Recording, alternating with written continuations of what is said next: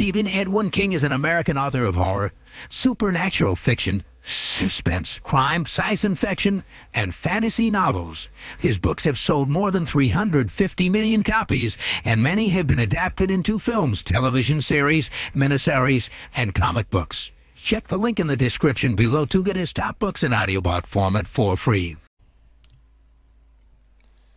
Stephen King, a.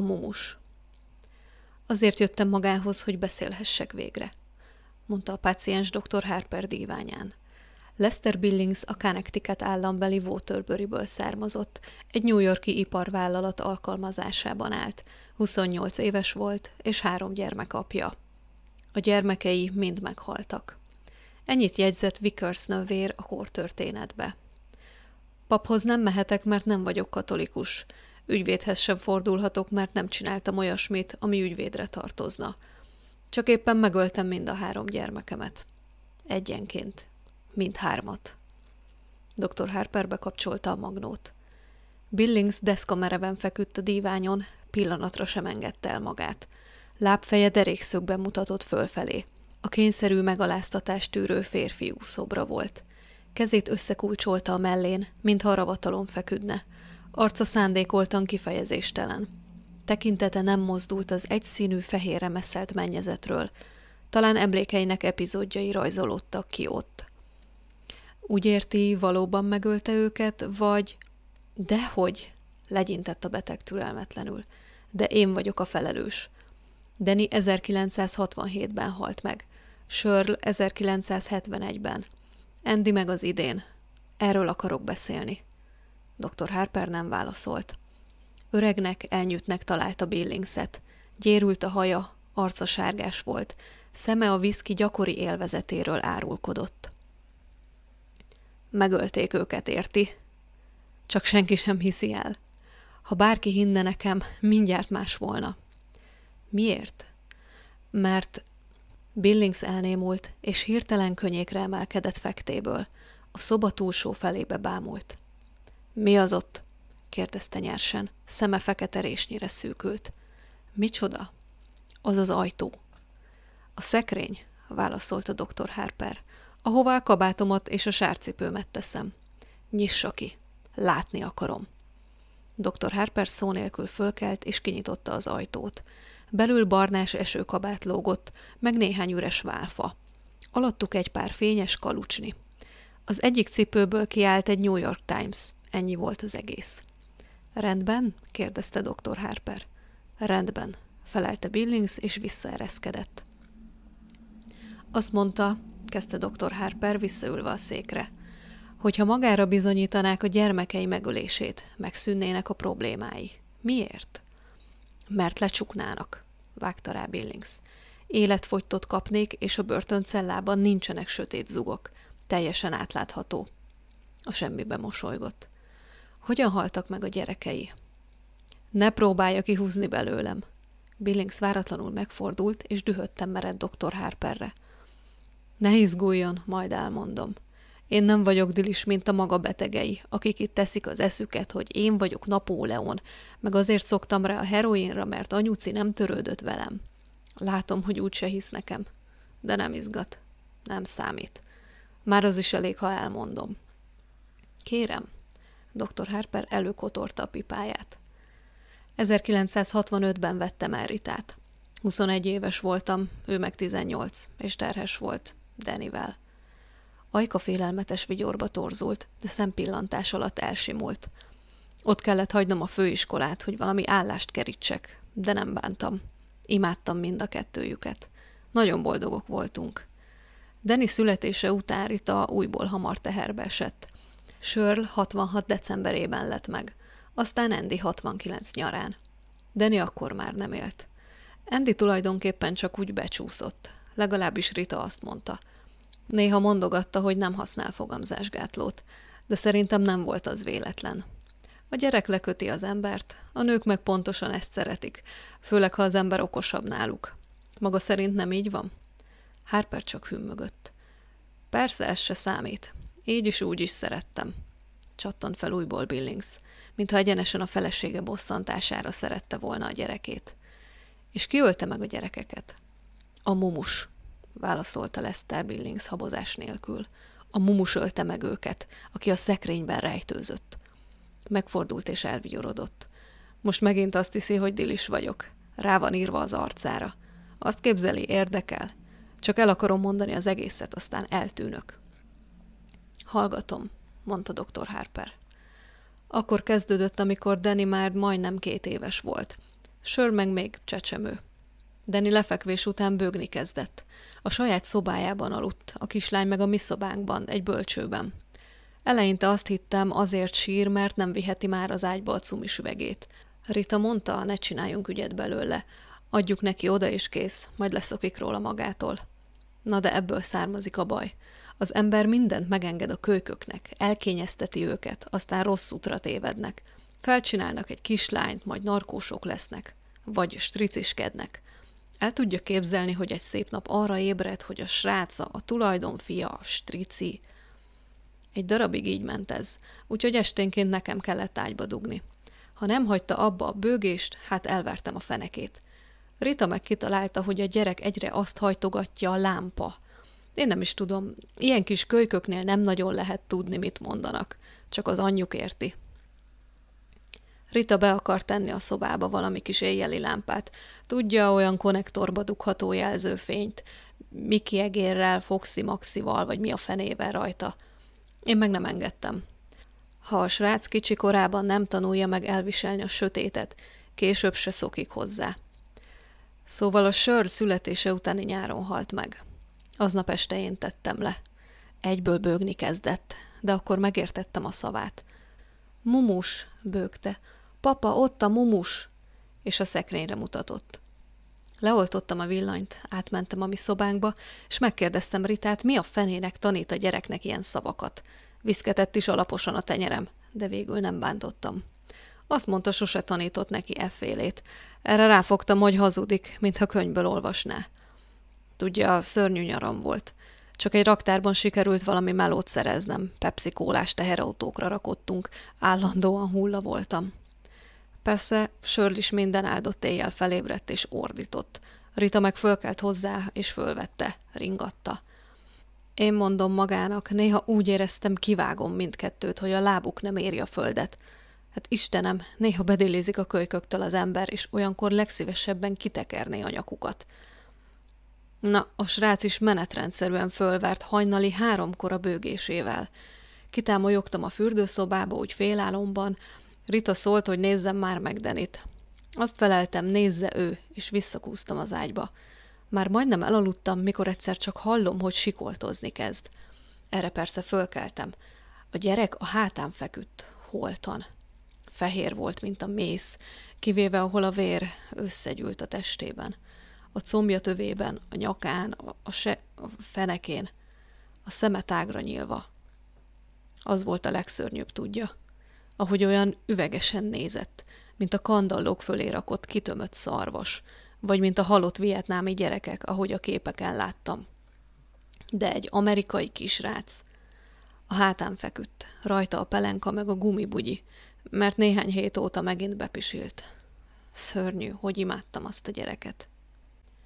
Billings lassan megcsóválta a fejét, aztán ismét megjelent a félelmetes gumimosoly. Rita sikoltozott, ahogy a torkán kifért. A karjába akarta venni Denit, de nem hagytam, mert a zsaruk nem szeretik, ha az ember a holtesthez nyúl. És akkor már tudta, hogy a mumus volt az? kérdezte Harper halkan. Dehogy, akkor még nem. Csak észrevettem valamit. Persze akkor eszembe se jutott, hogy fontos lehet, de az agyam elraktározta. Mit? A szekrényajtó nyitva volt. Éppen csak egy kicsit, résnyire. Csak hogy én tisztán emlékszem, hogy bezártam, érti? A nejlonzsákokat tartjuk ott, amikben a holmit a tisztítóba visszük. Ha egy ilyen a gyerek kezébe kerül játék közben, akkor annyi. Fejére húzza és megfullad. Persze. És mi történt aztán? Hát eltemettük, vont vállat Billings. Sötét tekintettel merett a kezére, amely három apró koporsóra szórta a göröngyöt. Halott kémi tárgyalás volt? De voltám. Billings szeme rossz indulatúan villant. Valami Isten tudja honnan szalajtott seggfej szakértővel, aki egy stetoszkóppal, egy zacskó mentolos cukorral, meg a lódoktor diplomájával volt fölszerelve. És azt mondja, csecsemő halál. A kölyök meg majdnem három éves volt. Hallott már ekkora emeletes baromságot. Csecsemő halálnak rendszerint az első életévben bekövetkező exitus nevezik, magyarázta Harper higgadtan. De jobb hiány a diagnózis egytől az öt éves gyermekek halotti bizonyítványában is alkalmazható. Lószart, fortyant föl Billings. Harper ismét pipára gyújtott. Egy hónappal a temetés után sört átköltöztettük Denis szobájába. Rita persze foggal körömmel harcolt ellene, de enyém lett az utolsó szó. Nem mintha nekem jól esett volna. Istenkém, hát hogy ne szerettünk volna egy szobában aludni vele. De csak nem tarthatom örökösen szemmel. Az tönkreteszi a gyereket. Amikor én kiskölyök voltam, anyám gyakran vitt a tengerpartra. Aztán reketre ordította a torkát. Ne ússz olyan messzire, oda ne menj, ott örvény van, még csak egy órája ettél, meg ne merülj a víz alá. Még a cápáktól is óvott, Isten bizony. És mi lett belőle? Közel se bírok menni a vízhez, higgye el. Olyan víziszonyom van, hogy ha csak strandot látok, már görcsöt kapok. Rita egyszer kikönyörögte, hogy menjünk el Savin Rockba. Ez még Dani életében történt. Én úgy hánytam, mint a lakodalmas kutya. Szóval láthatja, tapasztalatból beszélek. Nem lehet a széltől is óvni a srácokat. Meg saját magát se sajnálhatja örökké az ember. Az élet megy tovább. Sör megkapta Deni ágyát, és kész. A régi matracot azért kidobtuk, mert féltem, hogy bacillusok vannak benne. Eltelt egy év. Egyik este, amikor leteszem, hát nem elkezdni a fogni. Mumus, papa, mumus, mumus, visít meg bőg nekem. Fölállt a szőr a hátamon, mit mondjak. Pont mint Deni. Egyszerre eszembe jutott a résnyire nyílt szekrényajtó is. Be akartam vinni sölt a mi szobánkba arra az éjszakára. És bevitte? Nem. Billings megint a kezére bámult. Rángatózott az arca. Hogyan néztem volna Rita szemébe? Mondtam volna, hogy neki volt igaza. Erősnek kellett lennem. Ő úgyse valami nagy jellem. Ha tudnám, milyen könnyen bújt ágyba velem, mielőtt a feleségem lett volna. Miért? Maga talán nem könnyen bújt ágyba vele? kérdezte Harper. Billings az ujjait tördelte, de hirtelen megmerevedett a pózban. Most mit okoskodik, mi? Ugyan-ugyan, kérem. Akkor hagyja végig mondanom, recsent rá Billings. Azért jöttem, hogy végre könnyítsek a lelkemen, és beszélhessek. Hiába is várja, hogy kiteregessem a házas életemet. Rita meg én teljesen normális házas életet éltünk. Nem volt ott semmi rendkívüli. Ne is várjon valami disznóságot. Tudom, hogy vannak olyanok, akiket földob, ha ilyesmiről beszélhetnek, de én nem tartozom közéjük. Helyes, mondta Harper. Helyes, visszhangozta Billings pimaszul, de feszengve. Úgy tűnt, kizökkent a gondolat menetéből. Pillantása a szorosra zárt szekrényajtóhoz kalandozott. Kinyissam? kérdezte Harper. Nem kell, vágta rá Billings.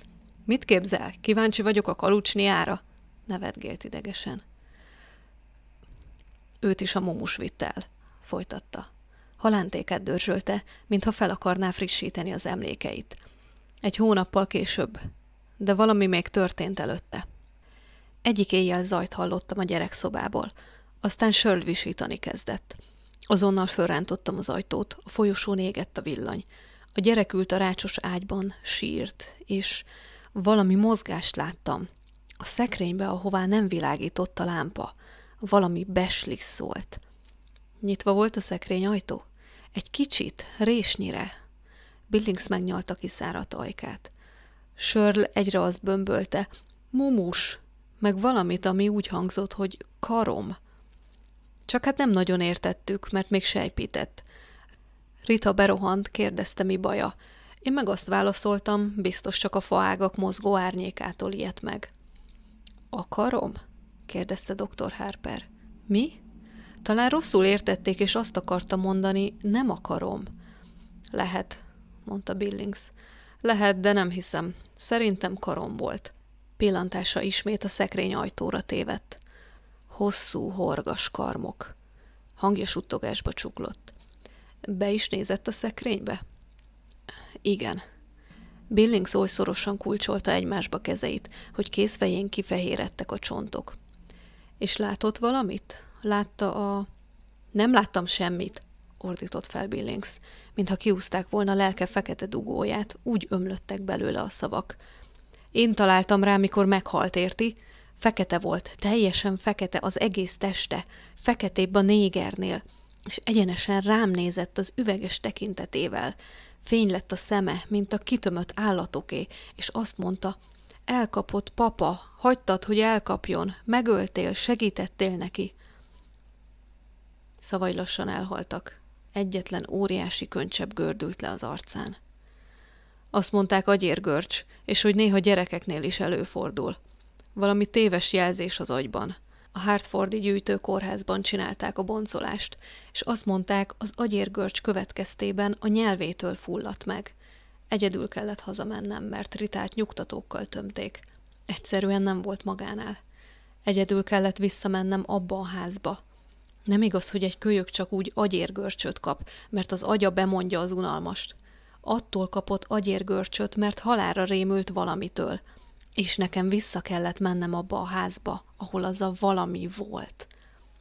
Égbe hagytam a lámpát, és a díványon aludtam. Suttogta.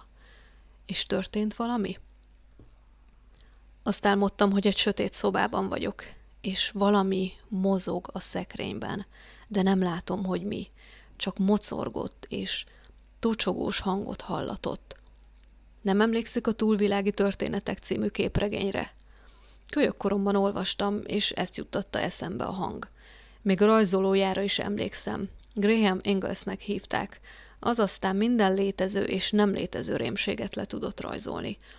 Olyasmi volt a történet, hogy egy asszony megöli a férjét, nagy köveket köt a lábára, és beledobja a bányatóba. Csak hogy az ürge visszajön, félig elrohadva, zöldes-feketén, a halak megették a félszemét, a haja tele hínárral, Szóval visszajön és megöli a nőt. Amikor éjjel fölébredtem, úgy éreztem, ez a lény hajol fölém. A keze éles karmokban végződik. Dr. Harper az asztalába épített digitális órára pillantott. Lester Billings már majdnem fél órája beszélt. Amikor a feleségét hazaengedték a kórházból, hogyan viselkedett magával? Hát szeretett, mondta Billings büszkén. Tette, amit mondtam, sose ellenkezett. Ez az asszony dolga, nem igaz? Ez a nagy egyenjogúság csak meghűíti az embereket. Az a legfontosabb, hogy az ember tisztában legyen a helyével. A, hogy is mondják, az életben betöltött szerepével? Ez az, csettintett Billings. Pontosan. Az asszonynak az a kötelessége, hogy kitartson a férje mellett. Persze elég vérszegény volt utána négy-öt hónapig, csak járt kelt a házban, mint egy árnyék. Nem énekelt, nem nézett tévét, el sem mosolyodott. De tudtam, majd túl lesz rajta. Ilyen kicsi gyerekekhez még nem kötődik annyira az ember. Egy idő után már elő kell szedni a fiókból a fényképüket, hogy pontosan emlékezzen. Még egy gyereket akart, tette hozzá sötéten. Azt mondtam, őrültség. Na nem úgy gondoltam, hogy soha többé ne legyen gyerekünk, csak megmagyaráztam neki, hogy most túl kell esnünk ezen a dolgon, és egy darabig egymással törődnünk. Azelőtt úgysem volt erre módunk. Ha moziba akartunk menni, babysittert kellett keríteni. Még egy meccset se nézhettünk meg a városban, ha csak Rita családja nem vigyázott a srácokra, mert az én anyám ránk se bagózott. Azt mondta Rita egy kis lotyó, közönséges útszalány. Mindig így nevezte őket, útszalány. Hát nem röhely. Néha leültetett, és az út a prostituáltakról szerzett betegségekről magyarázott, hogy először csak egy kis sebb van az ember far mm, péniszén, aztán meg már is lerohad az egész. Még az esküvőnkre se jött el, képzelje el. Billings a melkasán dobolt az ujjaival. A nőgyógyász meggyőzte Ritát, használja ezt a spirált. Azt mondta, a bomba biztos, és csak fel kell rakni a nő, szóval a nőbe, és kész mert ha valami van ott, a pete nem bír megtermékenyülni, és nem is érezni, hogy ott van. Gonoszul vigyorgott a mennyezetre. Akkor meg honnan tudjam, hogy ott van? A következő évben persze megint terhes lett. Még hogy bomba biztos. Semmelyik fogamzásgátló módszer nem tökéletes, mondta Harper. A tableta is csak 99%-os biztonságot nyújt. A spirált elmozdíthatja helyéről egy átlagnál erősebb görcs, a menstruációs vér, kivételes esetekben még a székelés is. Ja, vagy ki lehet venni. Természetesen. Szóval mit látok? Apró holmikat kötöget, énekel a zuhany alatt, és kilószámra eszi a savanyúságot. Meg az ölembe ül, és azt mondogatja, hogy biztos Isten akarata volt. Jó vicc. A Sörl halálát követő év végén született? Ahogy mondja, kisfiú lett. Rita az Andrew nevet adta neki.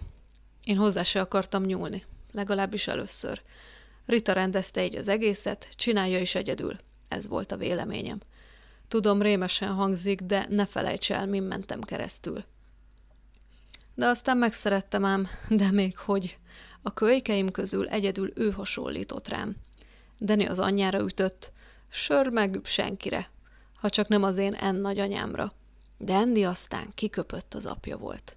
Amikor hazajöttem a melóból, mindig eljátszottam vele a járókában. Megmarkolta az ujjamat, mosolygott, meg gügyörészett. Kilenc hetes korában már rávigyorgott az öregére. Na mit szól? Úgy levett a lábamról, hogy még valami gumiállatot is vettem neki, és odaakasztottam a kis ágyára. Én. Pedig az a véleményem, hogy a kölykök nem értékelik ám az ajándékot, amíg meg nem tudják köszönni. És tessék, ész nélkül veszem neki a marhaságokat. Rájöttem, hogy mind közül ezt szerettem a legjobban. Akkor már a Chloe Sonsnál dolgoztam. Jó kis állás volt, fúrófejeket árultam. Elég rendesen kerestem, és mikor Andy egy éves lett, elköltöztünk Waterbury-be. A régi ház tele volt rossz emlékekkel. És szekrényekkel. Nagyon boldogan telt az az év. A fél kezem odaadnám, ha még egyszer úgy élhetnénk. Persze tartott még a vietnámi háború, meg pucéran futkostak a hippik, és a niggerek is sokat jártatták a szájukat. De mi nem törődtünk vele. Egy csöndes utcában laktunk rendes szomszédokkal. Boldogok voltunk, foglalta össze egyszerűen. Egyszer megkérdeztem Ritát, nem aggódik-e? Tudja, a bal szerencse háromszor látogatja meg az embert. Ez járt a fejemben. De azt felelte, ugyan, Andy burokban született, és Isten külön gondot visel rá. Billings ismét a mennyezetet bámult a sötét tekintettel. A tavalyi év már nem volt olyan jó. Valami megváltozott körülöttünk. Rászoktam arra, hogy a csizmámat a folyosón tároljam, mert nem szívesen nyitogattam a szekrényt. És ha ott bent van, ez járt mindig a fejemben. Elképzeltem, hogy ott lapul ugrásra készen, csak az ajtónyitásra vár, mintha megint tocsogós zajokat hallottam volna, mintha valami zöldes-fekete nyálkás izé mocorogna oda bent. Rita kérdezte, nem dolgozom-e túl sokat. Én meg ráripakodtam, mint az előtt. Összeszorult a gyomrom, ha munkába menet egyedül kellett hagynom őket a házban. De valójában boldog voltam, ha kitehettem onnan a lábam. Isten bizony megkönnyebbültem. Amikor elköltöztünk, azt hittem, hogy az az izé szem elől tévesztett minket. De csak egy darabig. Vadászott ránk. Szimatolt utánunk az utcán. A csatornában csúszott-mászott. Egy évébe telt, de a nyomunkra akadt. És most újból itt van. Szemet vetett Endire, meg rám. Ha hosszú ideig gondol valamire az ember, és hisz benne, az valóra válik. Talán a szörnyek is valódiak voltak, akikkel gyerekkorunkban ijeszgettek minket. Frankenstein, a farkasember, meg a múmia. Talán tényleg ezek ölték meg a sóderbányákba vetett, tavakba fulladt, vagy egyszerűen eltűnt srácokat. Talán. Ne visszakozzon, Mr. Billings, mondja csak. Billings hosszan hallgatott. A digitális óra két teljes perc elmúlását jelezte. Ekkor hirtelen kibökte. Andy februárban halt meg. Rita nem volt oda-haza. Telefonált az apja, hogy az anyja január másodikán autóbalesetet szenvedett, amiről azt hitték halálos, úgyhogy Rita hazautazott még aznap. Az anyja nem halt meg, de hosszú ideig élet-halál között lebegett, vagy két hónapon keresztül.